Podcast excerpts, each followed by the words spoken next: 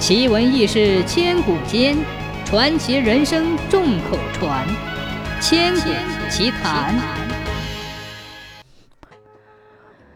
北宋年间，河南陈家庄有一户人家，丈夫名叫陈世美，妻子叫做秦香莲，堂上双亲，膝下有一双儿女。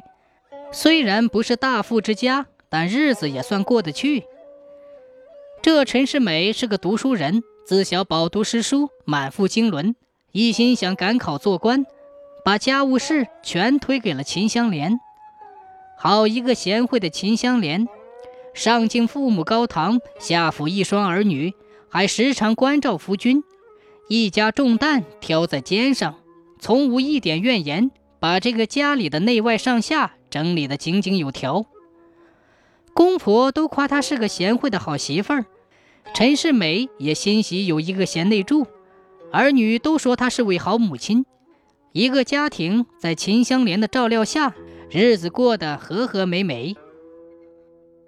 大考的年头，陈世美拜别了双亲、妻子与女儿。陈世美上京赶考，一去三年无音讯。秦香莲在家里含辛茹苦，穷耕苦织，奉养公婆和抚育儿女。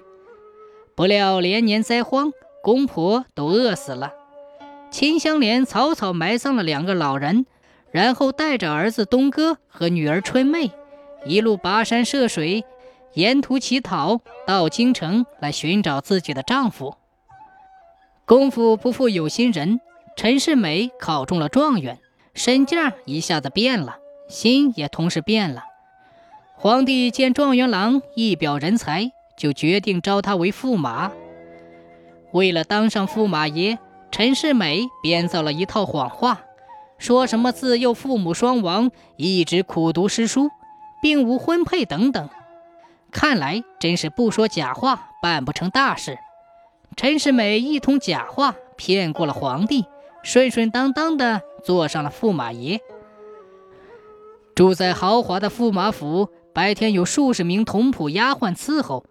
晚上有娇滴滴的金枝玉叶陪眠，吃的是山珍海味，穿的是绫罗绸缎。陈世美过上了神仙般的生活，什么父母呀、妻子呀、儿女呀，通通的被他抛到脑后了。他们哪里知道，陈世美成了驸马爷。秦香莲到京城的第一天，就从客店店主张元龙的口中打听到了陈世美已经中了状元。并且被招为驸马，秦香莲听了这个消息之后，又喜又惊。喜的是丈夫下落已明，惊的是陈世美做了驸马。秦香莲在京城举目无亲，只好硬着头皮，又气又恨地来到驸马府。第二天早晨，张元龙带着秦香莲母子三人到了驸马府。一到门前，守门的狗腿子见到秦香莲一身破烂，又听说她要见丈夫陈世美，就狗眼看人，认定秦香莲是冒认的官亲，又是打又是骂，要赶走他们母子三人。恰巧陈世美这时出府，一见秦香莲与自己的儿女，心中不由得一惊。秦香莲见到陈世美，大喊相公，儿女们一见到父亲。一起喊爹，哪里料到陈世美脸色一黑，气急败坏的大骂门差：“你怎么让一个疯妇到驸马府里来捣乱？马上给我轰出去！”可怜的秦香莲竟在亲夫的唆使下被狗腿子赶出来了，一时间真是天昏地暗。秦香莲似跌入万丈深渊，多想一死了之，但见一双幼小的儿女。秦香莲还得活下去。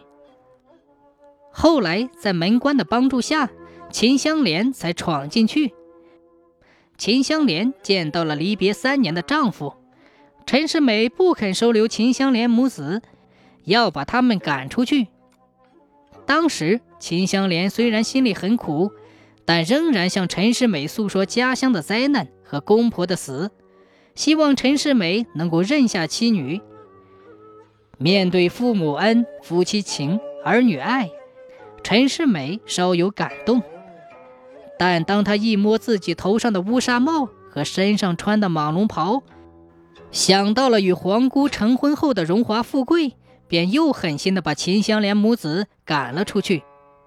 秦香莲被赶出去后，在街上遇见了三朝元老宰相王延龄朝罢回府，便拦轿控告陈世美。王延龄很同情秦香莲的遭遇，便给他出了一条计策，叫秦香莲假扮一个卖唱的，在陈世美寿诞之日进府唱诉。秦香莲到京的第三天，正是陈世美的寿诞之日，他的府上张灯结彩，鼓乐齐奏，贺客满堂。宰相王延龄以借贺寿为名。带着秦香莲进府，在宴席前卖唱。尽管秦香莲一字一泪地哭诉自己的身世和家庭的苦难，以及泣不成声；尽管王延龄在旁多方婉言相劝，但陈世美却是狼心狗肺，无动于衷。他不但数次将秦香莲轰出去，并且出言顶撞王延龄。王延龄在盛怒之下，将自己的白纸扇一把交给秦香莲，嘱咐他到开封府府尹包拯那里去告状。陈世美见王延龄气冲冲地回府了，怕对自己不利，于是一面传话周司衙门，将秦香莲母子赶出京城，一面又派遣宫中的武士韩琦去追杀秦香莲、东哥和春妹，企图灭口。在京城郊外的一所古庙中，韩琦找到了秦香莲母子三人。在听到秦香莲的诉说之后，韩琦才恍然大悟，原来要杀的并不是陈世美的什么仇人，而是陈世美的妻子和儿女。韩琦左右为难，要杀秦香莲母子，他不忍下手；不杀吧，钢刀上又没有血迹作证。最后。为了不昧良心、不背正义，韩琦最终放走了秦香莲母子，自己却自刎而死。秦香莲悲愤交加，咬牙切齿地痛恨陈世美的恶行，他拿起钢刀，急奔开封府去告状。这个时候，开封府府尹包拯正从陈州放粮回来，一面让秦香莲去写状子，一面叫王朝去骗陈世美到开封来。陈世美带了尚方宝剑，气焰嚣张的来与包拯相见。起初，包拯还正言相劝，让他认下秦香莲。陈世美却全部领情，不但坚决不认，而且倚仗皇权欺人。包拯见陈世美执迷不悟，便传令击鼓升堂。在公堂上。秦香莲理直气壮地控诉了陈世美忘却父母、不认妻儿、杀妻灭子三大罪状，铁证如山。但陈世美却仗势不受开封府的审理，并且想在公堂上行凶杀害秦香莲。包拯忍无可忍，便喝令刽子手打落陈世美头上的乌纱帽，剥去他的蟒龙袍，用法绳把他捆绑起来。跟随陈世美来的内侍见势不好，急忙跑回宫去报信。皇姑闻讯大惊，连忙摆了车辇，赶到开封府来讨人。但包拯却坚持不放陈世美，一定要为民伸冤。皇姑没有办法，只好回转车辇去请他的母后。国泰到了开封府，用威胁利诱都吓不倒包拯。便蛮不讲理，强夺东哥和春妹，并且耍赖，不放掉陈驸马，就坐守开封府不回宫。包拯见国泰变了脸，左右为难，无可奈何，只得捧过自己俸银三百两赠与香莲，劝他与女儿回家。秦香莲有冤无处诉，怨包拯也是个官官相护的人，并且退回银两。包拯听了秦香莲的话，愧愤交加，他宁愿丢官弃职，也要为秦香莲伸冤。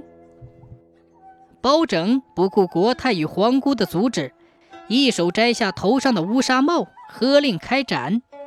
这个贪图荣华富贵、狠心杀妻灭子的陈世美，终于死在了铁面无私的包拯的虎头铡下。包大人执法如山，不怕丢乌纱，硬是顶着国太公主的天大压力，杀了那负心欺君的陈世美，演出了一幕流传千古的铡美案。